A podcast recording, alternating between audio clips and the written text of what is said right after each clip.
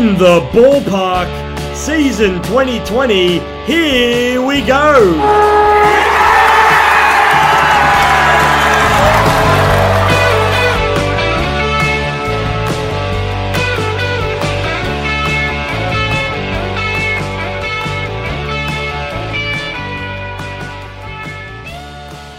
May the second footy carnival begin!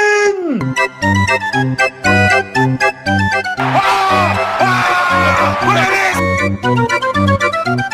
not real enough for you. Oh, yes, we are back in the thick of the September footy carnival action. Plenty has happened since you last joined us. There has been a Sydney stack of footy news to get through, so make sure you've purchased your roller coaster tickets. You have a pie in one hand, fairy floss in the other, rear view mirrors just in case there's a creepy clown or Ben Brown behind you. Welcome to this week's episode of In the Ballpark. Introducing the umpire who has went above and beyond to set up cameras at every single AFL stadium, theme park, beauty spa, and late night kebab station just in case trouble inevitably brews. It's Ryan, shredded meat and melted cheese on his friesies. Hartwick. Friesy, welcome to you, mate. Thank you very much. Welcome, boys, for another week. I don't even know where to start there, but you continue to outdo yourself. Look, we have to have such cameras in place. You just can't afford to take any chances. I can tell you, boys, they are better quality cameras than those that we see for the goal line technology as well. And we don't even need that little hub or caravan thing that they've got set up for it either.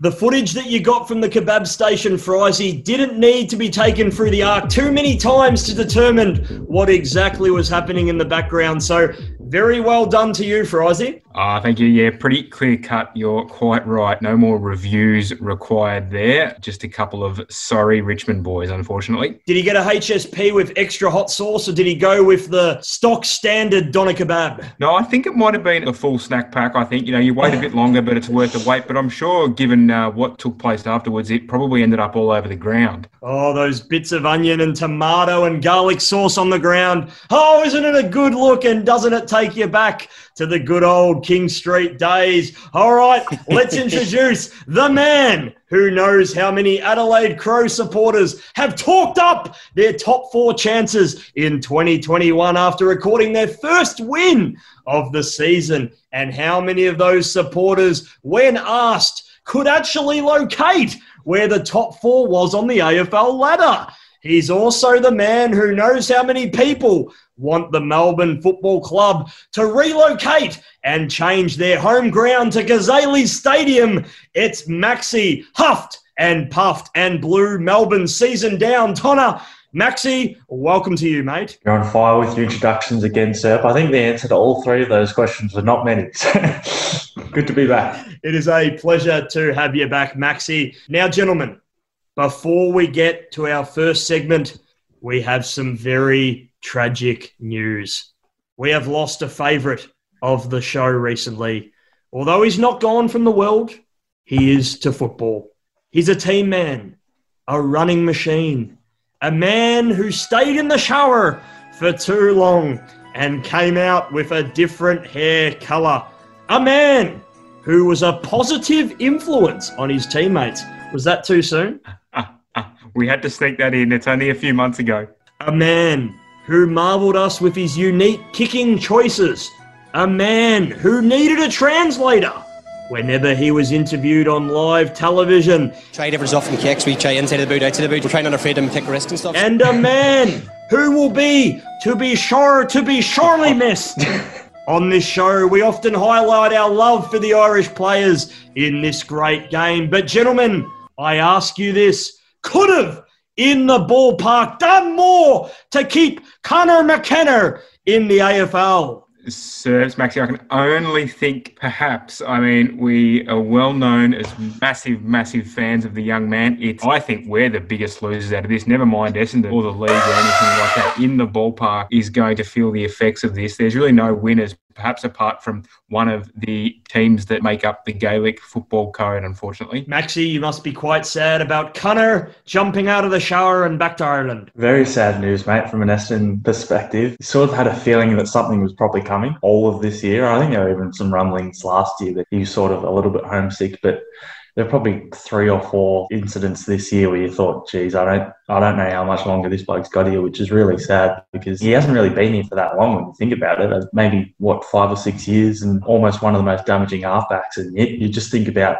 in the last few years, him and Saad just running off of halfback and how damaging that was for us. So, yeah, we're going to be sorely missing on in the ballpark, and all Essendon supporters are going to be missing him, unfortunately. Very short lived career indeed. We are going to miss you, Connor. All of us here at In the Ballpark, thank you for your services in the AFL game. Gents, do we have a particular highlight from our great, great man? It's got to be one of his solos. But also, I think he kicked a really good goal against Gold Coast. Took like four or five bounces and he kicked a goal. But yeah, you just think of him just streaming through the middle of the ground and just nobody knowing what he's going to do. He'd always just make stuff up as he went. There are a fair few times where you, he'd do those little loopy passes out, kicking out a fullback, and you just think, oh no, what's he doing here? But it's pretty sad. You'd have to say that he's definitely the best Irish player to play for Essendon, wouldn't you? I would say so. Yeah, I'm. I'm struggling to think of anybody to beat that. Michael Quinn. Michael Quinn. we can't forget Quinny either, can we, boys? Hey, his finals record was an interesting one, wasn't it, Maxi? Do you remember that game against Adelaide at AAMI Stadium? it was like most of Essendon's recent-ish finals appearances. It was look away now sort of stuff. I remember Michael The ball was like a meter away on the ground and he clean missed it. We had no chance after that happening. In such a short career, there's many notable highlights of Connor. Some of those goals over the last few years, you, you genuinely wonder how they got there, but they did. I'll never quite forget the moment in either his first or second game, right at the beginning. It was a pre-season game still, I think, and he picked up the ball and he's charging through the centre. He's probably run about 50 or 60 metres without bouncing the ball. And of course, once the free kick is paid, poor O'Connor's turned around and looked in disbelief as if to say, what have I done wrong? I think his knowledge of the rules of AFL quickly improved, that's for sure. Thank God they did, Frizy. One of my favourite Connor McKenna moments was, I think it was a game at Etihad Stadium at the time, and he kicked this. Dane Rampe, yeah. Oh, yeah, that's right. Dane Rampe on the line. The ball bounces up and went over Dane Rampe's head. Oh, it was an absolute mongrel off the boot, Maxi. And from outside 50, scrubs this ball through the goals and actually put us right back in touch in that game. And we went on to win that game. And I think Connor's magic certainly helped. The luck of the Irish was well and truly on show that night. And I don't think Dane Rampe's glove from Michael Jackson would have helped him either. Some of those goals leave you just genuinely baffled. Connor, we will miss you here on In the Ballpark, and we hope we can check in with you once you're back in Ireland. Gents, let's get to the round 18 fixture because it has finally been announced where those games are going to be played. The main headline is each club has been given a minimum five day break coming out of round 17, and the finals contenders have been looked after a little bit more, being given a six day break coming into that round. So, some of the notable games here Thursday, September the 17th, North Melbourne will host West Coast at Metricon Stadium. This early scheduling of this game will allow for the possibility of the Eagles to return to Perth soon after to prepare for an Optus Stadium final if they earn that right. On Friday, September the 18th, St Kilda up against the GWS Giants at the Gabba. Now, this is quite a big game, gents, because both of those clubs may be vying for a particular spot in the final eight so that game may be very, very crucial indeed. And underneath the lights at the Gabba. And on September the 19th, Essendon will play Melbourne at Metricon Stadium, that postponed game. Actually, due to Connor, how about that? And ironically, he won't be playing in that game. Adelaide versus Richmond at the Adelaide Oval. Brisbane will play Carlton at the Gabba. And then on Sunday, Hawthorn play Gold Coast at the Adelaide Oval. Sydney play Geelong at Metricon Stadium. Fremantle they're up at Cazaly Stadium again. Hosting the Western Bulldogs at night. And then on Monday, September the 21st, Collingwood play Port Adelaide at the Gabba. And that game will be an absolute beauty. At first glance, what do we think of the round 18 fixture? There's some good time slots there for some of those big teams that'll be no doubt playing final. That's right, man. Big finish to the round. I reckon the Dockers versus the Bulldogs. The Bulldogs will probably be fighting for that eighth position. And then the following night, Collingwood, if the Dogs win that night against Freo, Collingwood the next night perhaps might be fighting for the, the last position. So the last round of the home and the last game of the home and away season could be dependent on whether or not Collingwood will finish in the eighth. So it'll be a massive finish to that game if the Dogs win and then it'll be all up to Collingwood to knock over the Power, who are sitting top of the ladder. So there'll be massive finish to that round. And I think it's also a massive advantage for Collingwood the fact that they don't have to travel to the Adelaide Oval potentially mm. in front of a very hostile crowd as well. So that's probably slightly benefiting Collingwood there, having that game scheduled at the Gabba. I think Port Adelaide have had an okay record at the Gabba, but yeah, I'm really looking forward to this. A few other good games that I like, especially that, as you mentioned, that St Kilda versus Giants one. That'll be a massive one, and it'll probably shape who plays who round one of the finals as well. It's always nice, gents, isn't it, when there's games in that final round that end up shaping the final outcomes. That's all we can hope for. Got to say, boys, did we ever think we'd see uh, a Monday night, bringing the end to a home and away season. How about that? Extraordinary times. Oh, lots to look forward to in the final round. And as you gents mentioned, that final game, Port Adelaide and Collingwood, well, there'll be a lot of eager eyes on that game. Let's get to one of our favourite segments on the show. It is my footy memory. Bye, bye, bye. Footy memory. Alrighty, gents. Long hair and man buns have been the popular grooming choice at all levels of football for quite some time. And Maxi, I'm noticing that you are growing out your hair quite a bit. You must be a fan of the man bun. Uh, not of the man bun, but um, yeah, I actually wanted to get a haircut a few weeks ago, but then they shut down the barber, so it's, it's not good at the moment. interesting. We don't see any players put on the old Dally hairnet. Oh. Do you reckon if you play, you'd rock that one? It'd be a brave man to rock that one. You'd be very brave. You never know. It might it might become a trend. I suppose we we can't rule it out, can we? No hair in your coleslaw. I tell you what, it's a good incentive. During games, in the heat of the contest, you'd see an errant tackle disturb the hair of a player, and of course, the number one instinct isn't to go for the ball, but to go for the bun. Jane Bunn, Hot Cross Buns, Lachie Weller and the Gold Coast Buns. Kicking Bunning snags because of a bunch of free kicks. Long hair is truly abundant. And no matter where you look, there's buns in our game. Well done, mate. Well done. keep it coming, keep it coming. Thank you. and he writes his own material too, I should add. Such a reality was realised when we were playing against Ivanhoe. Oh, yes, that's right. The Hose. Ivanhoes. Ivanhoe. Ivanhoe. oh, God. All right. When we arrived to play them, we noticed before the game, instead of our opposition doing their stretches, doing the pre game run throughs, tackling practice, and the captain giving some stern words of advice, they were all fixing each other's hair, spraying around hairspray and singing Grease Lightning. Were we playing footy or were we the opening acts for Wicked? we could not believe this, but as soon as the ball hit the deck, these players were hard at it, tackling ferociously and giving us plenty of lip on the way through. There was a certain arrogance to them fixing their hair at stoppages but once the ball was in motion, they were kicking miraculous bananas. Banana! Oh, yes. Broadway was in town. The cameras were rolling, and they were putting on an award winning production. At the intermission, the crowd gave them a standing ovation, and we had no choice but to collect our thoughts and huddle up together. We were nearly out of answers. But then we realized the only way we could disrupt their fanfare was the hair. Oh, yes.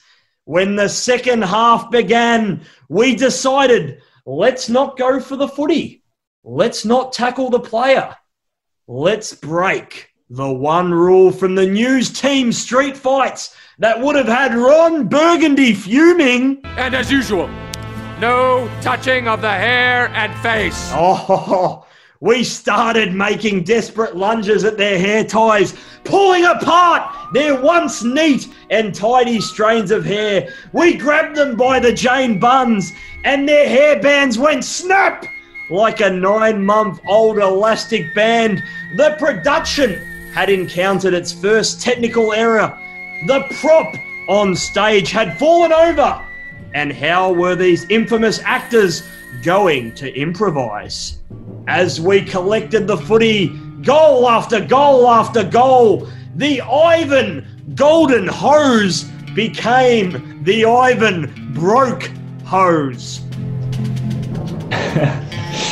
Oh, Serbs, your school football career is just littered with incredible stories that you would not find anywhere else. And gentlemen, that's how our footy team bet the man bun quartet from Ivanhoe. And that is my week's footy memory. Footy memory. It's, it's nice beating anyone back in the school footy times, but to beat the Ivanhoe side even better. Oh, Serbs, you've done it again. I'm not sure if it tops the sheep in the goal square story, but still, it was about as good as it gets. I'm sort of like thinking back on this, and I remember playing Ivanhoe when I think it was year 11, back around that 2014 time. The long hair was in, and we were playing Ivanhoe. And I remember a lot of them had the buns going. And I'll give a special shout out, our man Josh Maloney. I know he's listening. He had a bun at the time, and he was he was taking a set shot in the last quarter. We were playing Ivanhoe at Ivanhoe, and this pretty tough looking bloke who's also got a bun at the time, just goes to Josh as he's taking like this pretty clutch set shot goal, just goes, You've got girl hair. And he's coming from a bloke who's got a bun himself. And literally all the players are just crying laughing.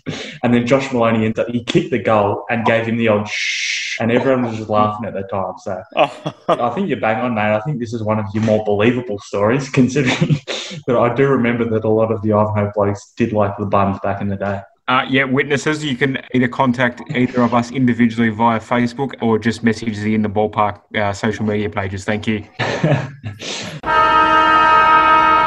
Let's get on to the considerable winners and mammoth losers for round 15 and 16. Let's have a look at a team who has been up and down and up and down and up and down and up and down and up and down because they seem to shift from the considerable winner to the mammoth loser back to the other every single week we are on the show. And Maxi, you are going to highlight your frustration, but equally your praise of the Western Bulldogs. Oh, what a roller coaster of a year. They were, they were my big winner in round 13 against Melbourne. Then they were my big loser in round 14 versus Geelong and now they're my big winner in round 16 against the West Coast Eagles. It just must be a crazy year for the Western Bulldogs supporters, but I sort of went with them because I really struggled this week to pick a winner. I was thinking of going maybe Adelaide, but are they really a considerable winner for betting Hawthorn? And then maybe Sydney against Melbourne, but then again, Melbourne are on and off all the time, just like the Bulldogs as well. So main reason I went with the Bulldogs is now they're ninth on the ladder, so they're eight and seven. And with games to come against Hawthorn and Fremantle, you'd think they're probably going to get to 10 wins. That Fremantle game, though, I've liked Fremantle all year, even though they're sitting 13th on the ladder. Probably a danger game, but you'd probably have to give them favouritism in those two games. So the main reason I picked them for their win against West Coast was they had to win one of those two games of West Coast and Geelong. Um, I know West Coast had a lot of outs with Nat Nui, Yeo, Shuey, amongst others. Hurn, I think. Yeah, they got the win. it's just been a hugely frustrating year for the Bulldogs. By no means have they answered any of those question marks that I have mentioned on them with their forward line and their ruck over the last few weeks. But they got the win. They're probably going to play finals. Let's highlight the skipper, Marcus Bontempelli, for a moment because he had a pretty magical game. And when it went down the other end and the West Coast Eagles managed to get a goal and then had an opportunity when Tim English gave away a very costly free kick to Jack Darling – we thought, oh no, it's going to happen again. The doggies are going to lose a close one. But Marcus Bontempelli's very, very clutch goal at the other end, Maxi, he described it post game as sneaking it in by a bee's dick. Well, it was interesting. Did you see those two different shots? Of one end, it showed that it had just by a bee's dick crossed the goal line, and, and the other angle where it showed McGovern's back, you couldn't tell 100% sure whether McGovern's hand was on the ball, but from what it looked like, it was just behind or level with the post. So it was interesting. What did you think of it? Did you think it was over? I personally thought it was just over, but watching it Yeah. live, it was very, very difficult to tell. It looked like he got a fair bit of the ball. Frizy, you are the officiating umpire here, and you've been the man that has been installing cameras everywhere. Gosh, it would have been handy to have at least one more angle. Boys, I'm glad you brought it up. Limited number of angles and the subpar quality of footage. The basics aren't there, and it's almost impossible to tell live, even for the umpire right on the spot. You reckon we could at least get the footage right, for goodness sake? And surely, with the Amazon Prime teams doing documentaries on selective clubs, they could get one of their very, very nice cameras right next to the goalpost during the game. Surely. Something like that. Anything along those lines, boys, would probably help us. But I also think you're probably being far too logical for those decision makers, sir. Maybe we need the grey area in our competition just to keep things interesting. And Maxi, let's speak about another man, Tim English. We highlighted him at the very, very start of the considerable winners. He had a bit of a scary moment where he gave away a pretty costly free kick to Jack Darling. Thankfully for him, Jack Darling didn't convert and he took a very, very nice mark in the dying stages of the game. Maxie, are we starting to see a lot more potential from Tim English, or does Luke Beveridge still have his doubts whether he can compete in the ruck for four quarters? I think Tim English is pretty symbolic of where the Bulldogs are at. He seems to, within games himself, he has good moments, he has bad moments. So it's sort of a little bit of a roller coaster, just like the Bulldog season. I think he's going to eventually get there. It's sort of been documented a fair bit that he was more of a midfielder growing up, and then he had a pretty big growth spurt. So I'm not sure how naturally playing rock actually comes to him. The way he moves around the ground, I think eventually he's going to be a very good player. He probably needs someone who can play maybe 40 or even 50% in the ruck so he can sort of go periods where he doesn't have to and he's sort of protected a little bit. I don't sort of think that Josh Bruce is that guy. I don't think Josh Dunkley suits him either. But um, as I mentioned, if they could get someone who's another forward, a second ruck, maybe that'll help him. But I think within probably two or three years, he'll, he'll be a pretty handy ruckman. It's just getting games into him at the moment. I'm pretty sure he'll get there. I'm a little bit surprised they haven't played Jackson Trengove a little bit more because I sort of view him as someone who's a pretty like solid defender. I'd probably have him. I know he's older, and maybe the dogs are sort of thinking we need to get games into someone like a Gardner. But I'm surprised considering that they are contesting for finals that they haven't gone with Trengove a little bit more. Considering I think that he could play 50%, 60% down back and cover where the dogs are probably struggling a little bit with um, some key forwards from oppositions and also cover English a little bit in the ruck as well. So I'm a bit surprised they haven't played him as much. And I'm also very surprised someone like a Josh Schache hasn't been given more of a look, possibly as a backup ruckman, someone who can just get their confidence up. I really do question whether he's really valued in that Western Bulldogs lineup. Yeah, he's fallen a bit from number two draft pick to not even getting a look in at the Bulldogs. So you sort of question whether he'll be there next year. And if he's not, will another team take a punt on him? They'll probably get him pretty cheaply. He's not looking like he's in favour with Luke Beveridge at the moment. Now, Frizy, a team finally in front of a big crowd on the big stage. And when I say big crowd, I mean all relative to 2020 at the Gabba, the grand final location. The Brisbane Lions did deliver.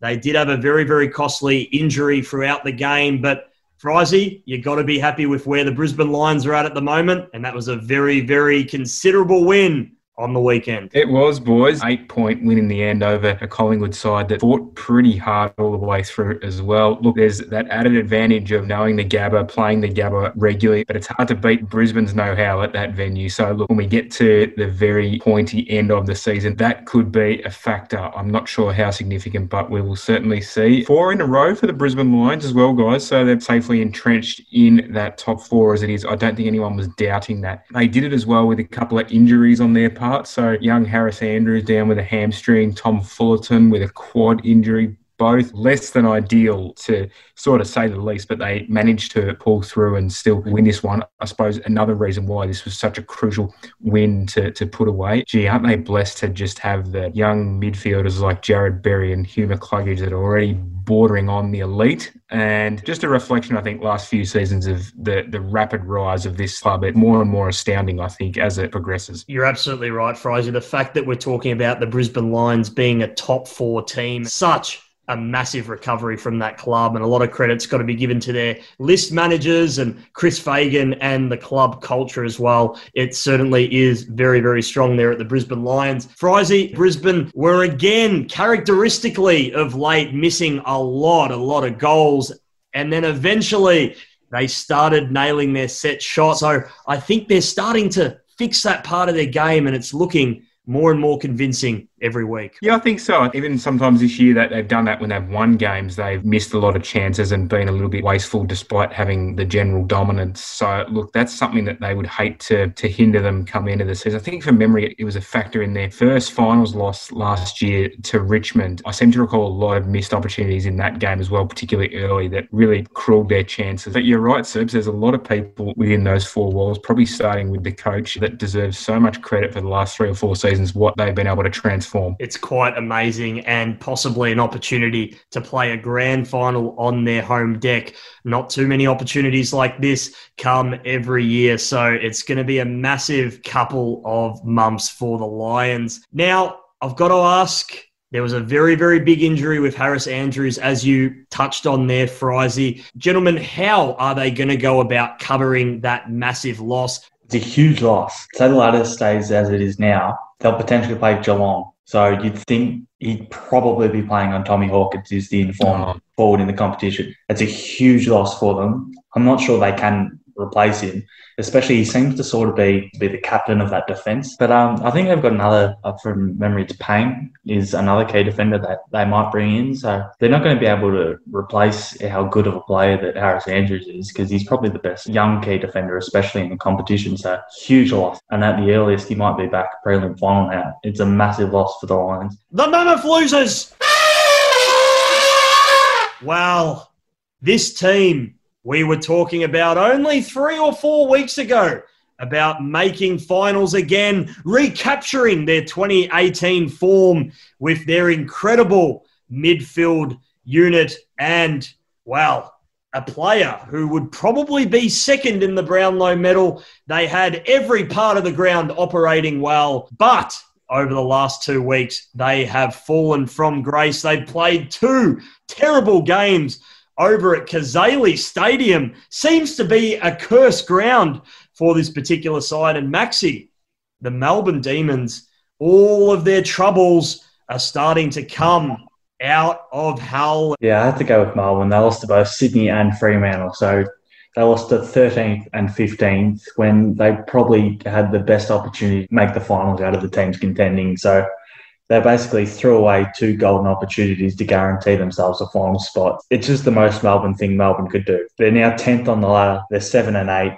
and to come, they've got GWS and Essendon. So it's a tricky little run, and you'd think they pretty much can't make. So they basically threw away their season against 13th in Sydney and Fremantle. Uh, the main thing I see them struggling with is their forward line at the moment. Kicked six goals and four goals in the past two games. I know there was a bit of weather last night, but still four goals in a game against 13th on the ladder. It sort of shows you a bit where they're at. I know Tom McDonald wasn't playing. Weideman seems to be struggling. I sort of question whether or not he can hold a forward line down by himself. He's had nine touches in two games. I still think he, will be a good player, but I don't think he's up to it at the moment. In this coming trade period, I wonder whether they'll be one of the sides that throws the hat in the ring and goes after somebody. Maybe even if they try and get Jesse Hogan back to get that forward line moving again, back to their 2018 form. But this last two games is just the most Melbourne thing Melbourne could do. And I sort of want to open up this to you, sir. How hard is it for a team like Melbourne, but also you look at Western and Carlton with teams who have had very little final success to turn around like a losing culture over multiple decades to turn themselves into a team with a winning culture like a Geelong or even a Hawthorn over the last however many years. How hard is that for a team like Melbourne or even Essendon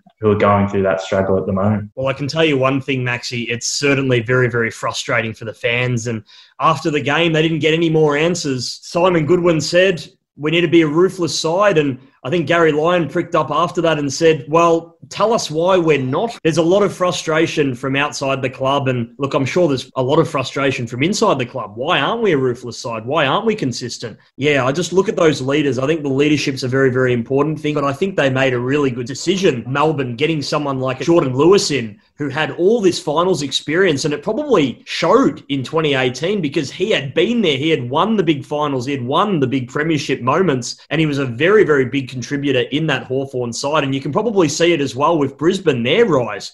You know, they have Grant Birchall now, they had Luke Hodge. I feel like maybe some of these clubs need to look at players who have been there, who have been successful, might be in the twilight of their career, but can still offer those areas of leadership. Do you think they need to kind of start looking and, and identifying players similar to a Jordan Lewis who can help them culturally and help them with that experience in the future? When you look back at the three sides overall, Essendon, Carlton, and Melbourne, when you look at the older blokes in all three of those teams, none of them have had any real success. When you think of Essendon, you think of Heppel, Hurley, Hooker, those blokes haven't had success. When you think of Carlton, Simpson, Murphy, Kreuzer, however many other blokes, they haven't had success. And Melbourne, they, they've won a few finals, but other than that, they haven't really had any success. So, how do those blokes who haven't had any success pass pass that down on what it takes to be a ruthless club to the to the younger blokes coming through? It's an interesting discussion, and you sort of think how, how are these clubs going to get out of it? I just would if I if I was a fan at the moment, a D's fan, I'd probably feel like sort of just running on the spot a little bit. Well, it is fair to say, gentlemen, that Melbourne's hard butter has defrosted, and again, they are soft as butter. Very, very disappointing for all those demon faithful out there who were expecting a lot, lot more. Let's get to the other mammoth loser.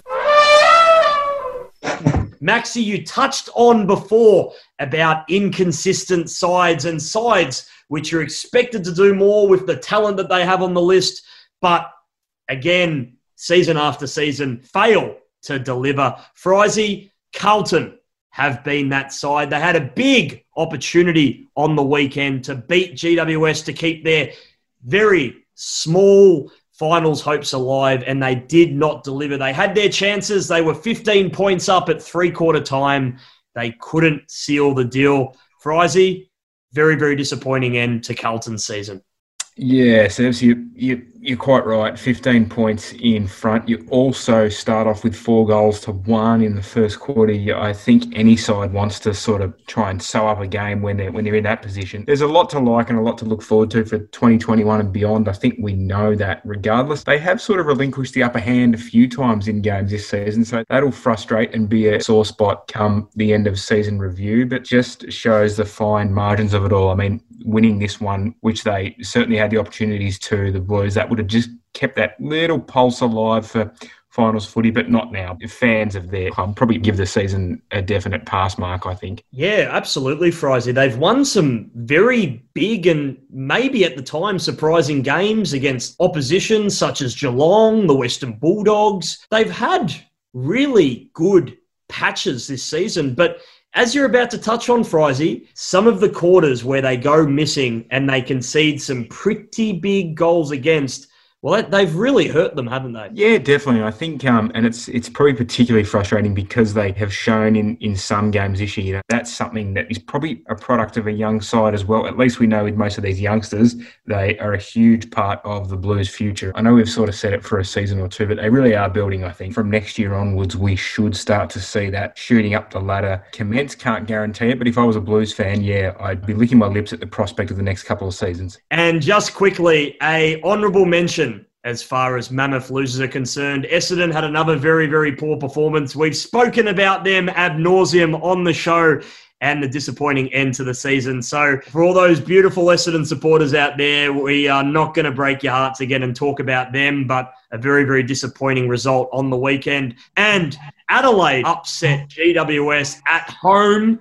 And the Giants now are going to really, really struggle to make the finals. They've got a couple of top eight contenders coming up. So, gents, do you think the GWS Giants now, having lost to the bottom table side Adelaide, do you think the Giants will be making finals this year? Despite their attractive, unbelievable football they can play at times. They certainly haven't made it easy for themselves, have they? It'll be challenging. They've got Melbourne and St Kilda. So, given their form, you'd say they're both 50 50 games. So, the Giants would probably have to win both of those games and hope that Collingwood doesn't win. They've just made it very hard for themselves losing to Adelaide. But good on Adelaide. There's two in a row, one of the form sides of the comp. Absolutely, they are. Watch out, whoever's playing Adelaide. Richmond, watch out in round 18. You've got them at home. That's a very, very big danger game indeed. So look out, Tigers. Imagine if the Crows cost Richmond their top four spot in the final round. That'd be a massive result. Season 2020 is that unpredictable. We had our very own Cairns correspondent and Triple M radio host Liam O'Grady give us a bit of a ground report from Cazaly Stadium after his Dockers triumphed over the Dismal Demons. Here's our man Liam. Hey fellas, great show. Love to listen in. Um, so I was at the game. I almost didn't get in because you know we, we're living here in 2020. So I had my tickets on my phone, thinking you know, simple scanner. They'll tell me what gate to go to. Now that took me a good half an hour. I had to go to like three different ticket booths and all that. You know, they've got to keep it all COVID safe. That's all understandable. But Cairns is just like where I live up in Townsville. They're living in the 1950s. I was like, what future technology is that? And the first quarter, I must say, was piss poor. Uh, the kicking was atrocious. Walters kicking the goal and pulling the jumper was a good sign, but let's face it, I don't think anyone thought he was going to head off anywhere. I think that was just all media mumbo jumbo. Second quarter, that's a first supporter you're there watching the game and you're thinking, oh yeah, they're going to stuff it up now, they're going to stuff it up now, they're going to stuff it up now. Freo's just playing for a nice win. Melbourne's playing for final. You think they're going to come out harder. 17 points up. I wish I could be confident in my team, but you know, years of my team letting me down, I've realised maybe not being confident is a good idea. Ches with the boo na na. Na na na! We'll see on the boundary. We couldn't really work it out. And then we realised it was Ches. We're like, oh yeah, when you think of a you know goal of the year kicker, Adam is the first one to come to mind. Back to Cerra, and he has kicked one of the goals of the season. That's off the scale. The last five minutes, you know, the ball was down in Melbourne's 450. The rain helped. The rain started absolutely belting down the entire game. And as a fan, again, like I'm just having flashbacks of um, Jack Nune's goal. That's going to be PTSD. I'm going to wake up in 10 years' time after having a nightmare of Jack Nune's goal. With a better team all day, you know, great win. Melbourne's out now. Their season's done. Sneaky call that I think Goodwin's going to get the chop and Ross the Boss is going to coach Melbourne. But, you know, Freo was a team people had for the wooden spoon. And, you know, I wouldn't say we'll play finals with a fully fit list, but boy, we have some talent and hopefully it will buy on into Justin Longmuir's plan. And I'm looking forward to 2021.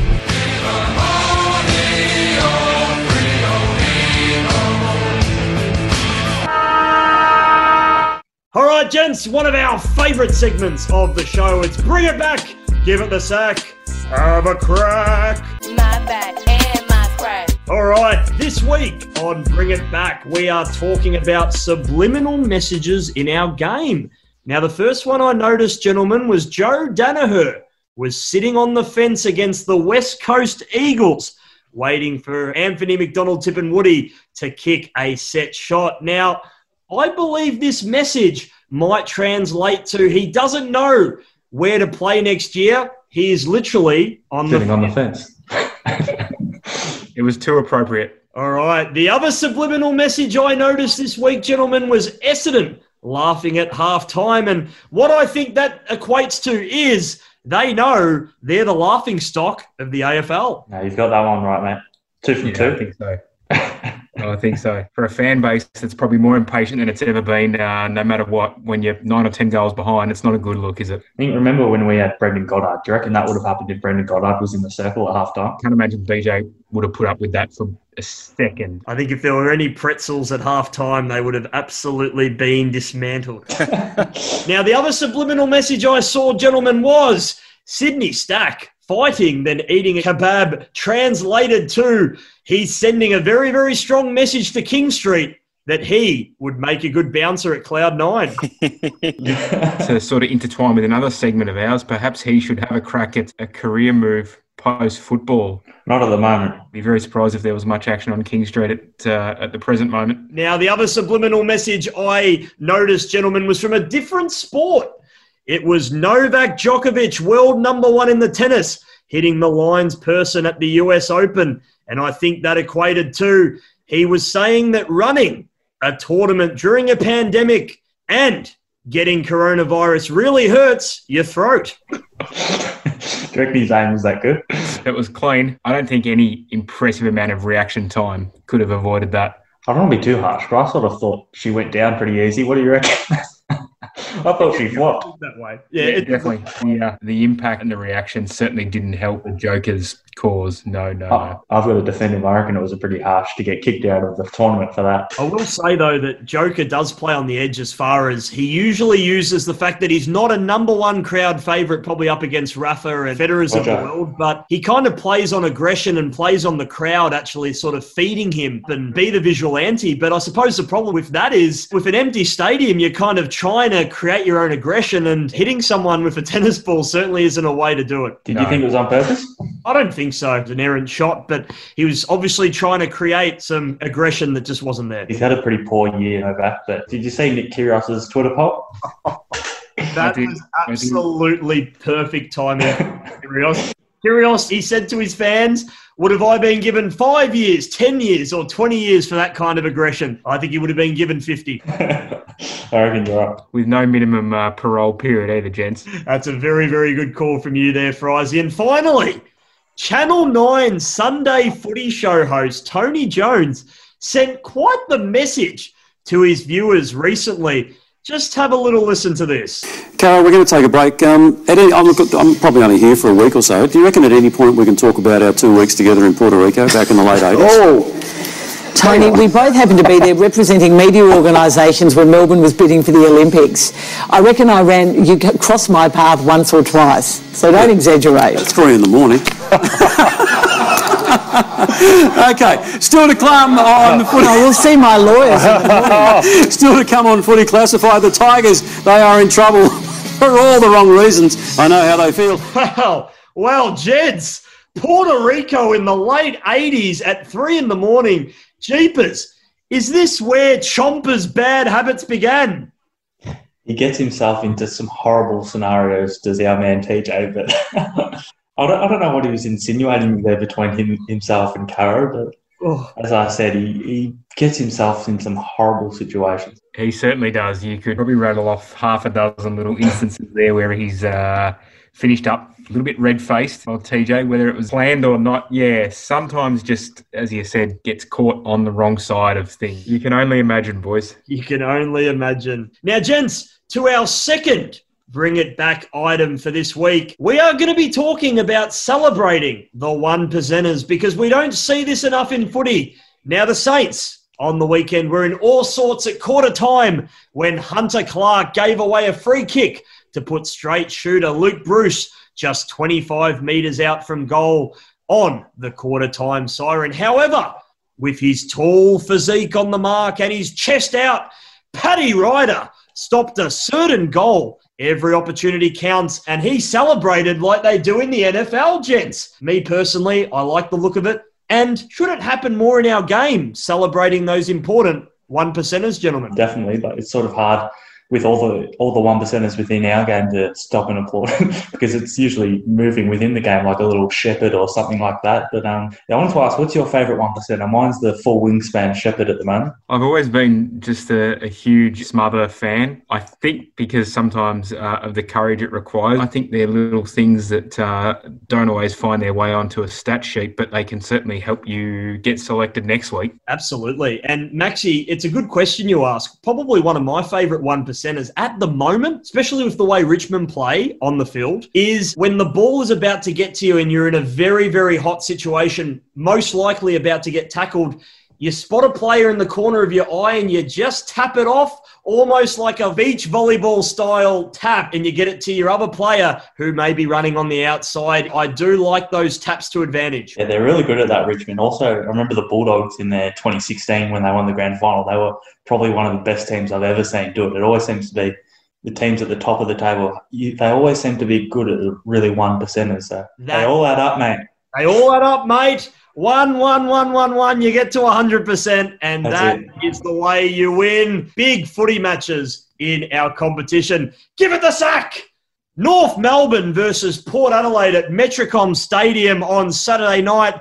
It was 17th position North Melbourne up against top of the table Port Adelaide. Considering we have double headers on weeknights, how the hell on a Saturday, on a weekend where footy is one of the big draw factors to our television or radio sets, do we have one game on a Saturday and it's at night and it's barely a spectacle. This is baffling. Watching North Melbourne play against Port Adelaide, it sort of reminded me of a few years ago when Carlton had a run of like four or five or six Friday night games. But you've got to give them a bit of slack. It's a bit of a whirlwind putting the fixture together this season. But yeah, it was no good watching North Melbourne versus top of the ladder Port Adelaide on a Saturday night. I barely watched any of it. No, I'd have to agree there. Didn't get my attention. Look, I really appreciate the uh, uniqueness and uncertainty of the circumstance. So I don't envy the decision makers, but I'm glad this is brought up only because I just got to wonder what sort of misshaped universe, gents, we're in when we've got one single game on a Saturday, and yet here we are with a Tuesday night double header. My goodness me. Oh, boy. Well, we. And you would think with the quality of a lot of the teams and a lot of the matchups that we have currently in the competition edging towards finals that they could take one of those double header matchups on a weekday and slot it so you have back to back to back matches on a Saturday. Thankfully, the AFL have fixed it up for this round, but no more singular games on a Saturday. That is poor, poor, poor. Let's get to have a crack because Port Adelaide got to sing its club theme song for the 12th time this season, and Saturday night's rendition arguably had the most gusto and rhythm. Several players looked towards the corner and started laughing as Captain Tommy Jonas picked up an esky that had a tom tom drum on top and they placed it in front of Hamish Hartlett.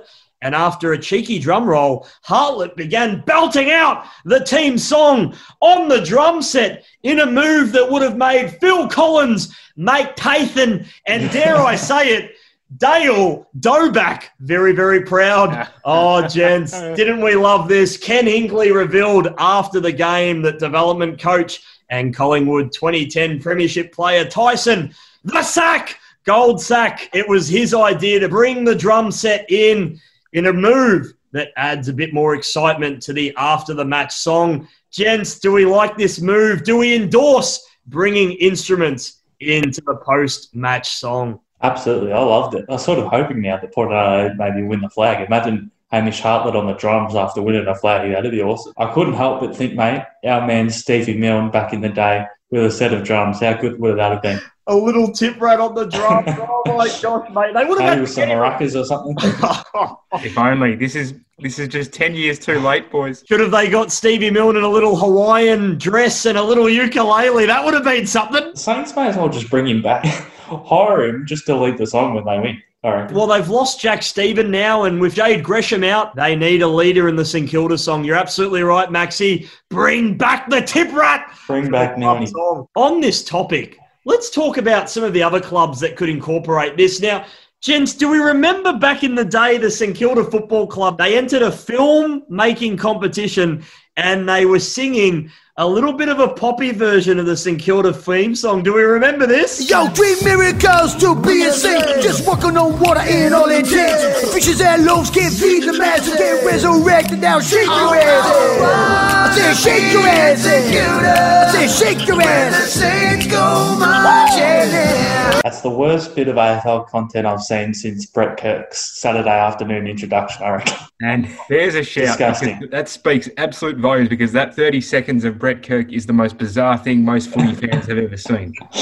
You could just tell how unnatural it was. It was just a train wreck. Anyhow, so boys, as we uh, continue here engaging with our hearts and our minds, We're going to engage with our minds and our hearts. what do we think? I think maybe the Saints should just bring back Stevie Tiprat and maybe leave the Fifth Harmony stuff, well, to Fifth Harmony, I think.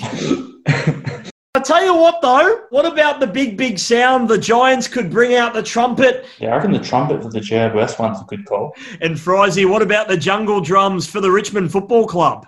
it's probably better than touching someone. Most, most definitely. Uh, uh, I think uh, they could do no wrong there. This, this whole concept, yeah, definitely gets my tick. It's harmless, it's fun, and it's uh, something a little bit different. I think. And it may save the cleaners a bit of time with no Gatorade showers. That is for sure. Because as we know, musical equipment is a little bit expensive from our recorder days at high school. Do you remember when you used to give us the old wipes where you didn't bring your recorder that day and you had to use the, the second hand recorders? That was a disaster. One of the disgusting looking ones from the box. Have a crack at the musical instruments. We endorse it here on In the Ballpark.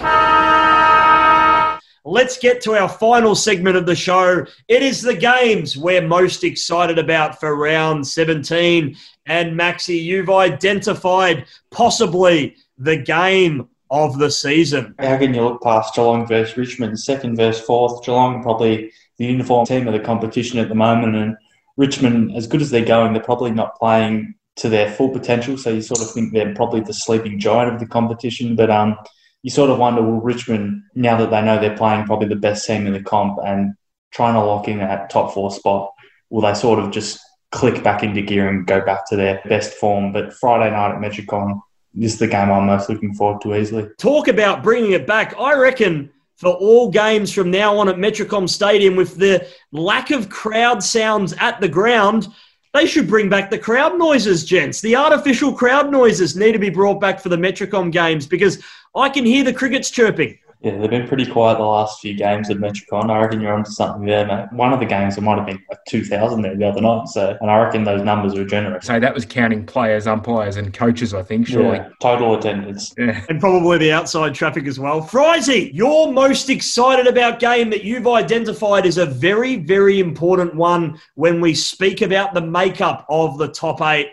What game have you identified as your most excited about game? It sure is, guys. Only one game at the moment separates these two, and that's the Saints and the Eagles. That's Thursday night at the Gabba. I think form pretty strong for both, although West Coast will be really hurting given that narrow loss to the Dogs. You might say both have had sort of close encounters against other top eight sides throughout the season, so there's hope for mine that this will be a close one too. Hence, definitely looking forward to it. For the West Coast Eagles, a win would do it for them. You might even suggest there's some chance we could be looking at a week one of finals little preview here too. Both have been in and out of form and Certainly, the St Kilda Football Club will welcome the big in, which is Max King. They have looked a little bit desolate up in the forward line. So that's going to be a very, very welcome change for them. And the game I'm most excited about is one that Maxi has hyped up all year, but he didn't get his wish. It is, of course, for the Q Clash. Brisbane up against the Gold Coast Suns. And this is a danger game for the Brisbane Lions. Gold Coast Suns are definitely capable of causing an upset. And as we know, with the very, very strong and proud Q Clash culture, there's certainly a lot in this clash indeed. Maxi, it's on a Wednesday night. Are you disappointed with this result? Yeah, I'm pretty flat. I reckon this game should have been 10 games ago, to be honest. They should have realised that, geez, the Gold Coast are up and about. We should get this game up and going as soon as possible. So I'm still interested, but yeah, I, I would have loved for this to be maybe around four or five, or like the first game after that first fixture block that they released on a Friday night.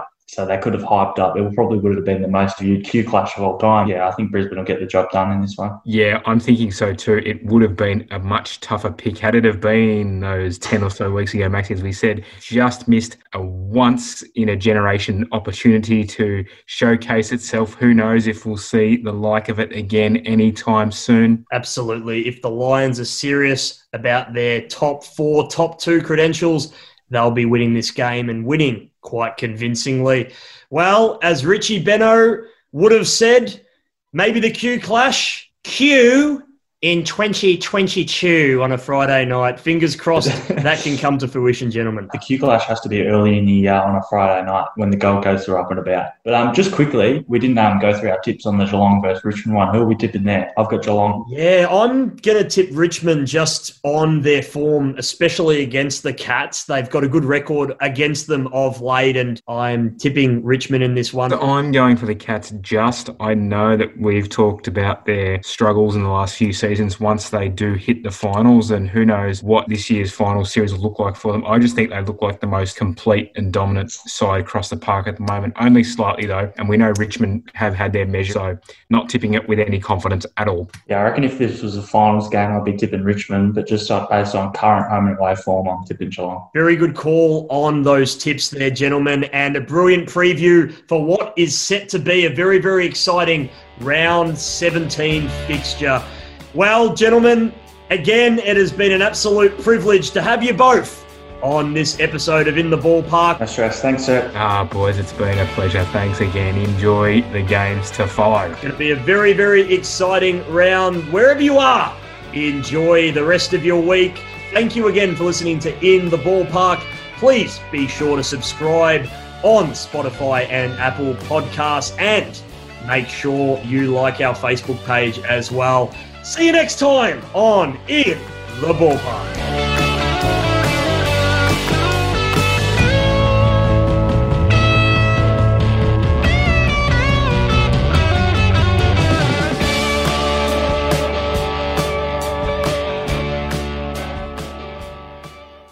should come round for a barbie. Come on, what do we look like? Rookies? Okay.